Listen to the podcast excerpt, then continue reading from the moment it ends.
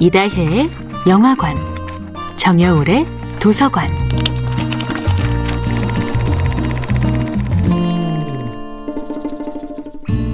안녕하세요. 여러분과 아름답고 풍요로운 책 이야기를 나누고 있는 작가 정여울입니다.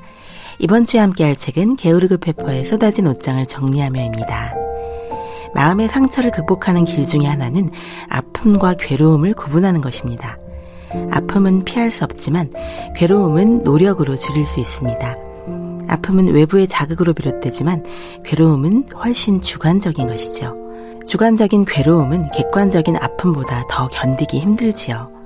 상황의 근본적 수용을 통해서만 이 괴로움을 줄일 수 있습니다.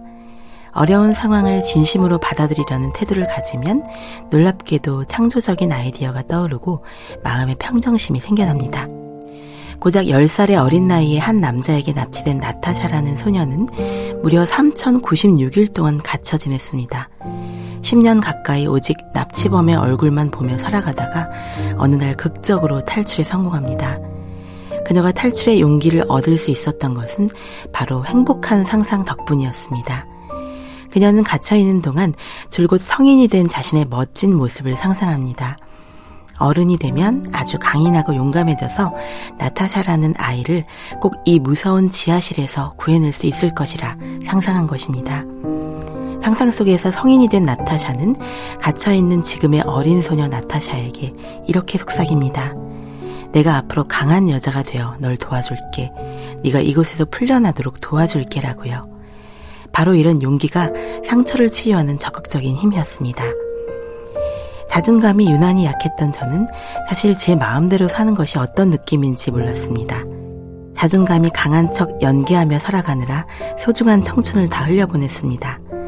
게다가 주변 사람들은 하나같이 넌 네 마음대로 살아서 참 좋겠다고 말해 정말 당황스러웠죠.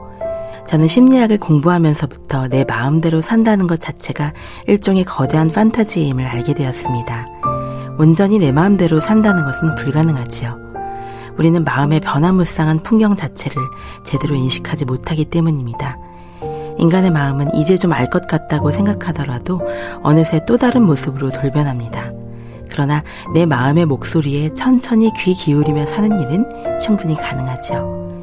아무렇게나 구겨 넣은 헌옷들로 꽉 차서 곧 터질 것만 같은 낡은 옷장을 어느 날 큰맘 먹고 차곡차곡 정리하는 마음으로 내면의 옷장을 차근히 정리하는 시간이 필요합니다.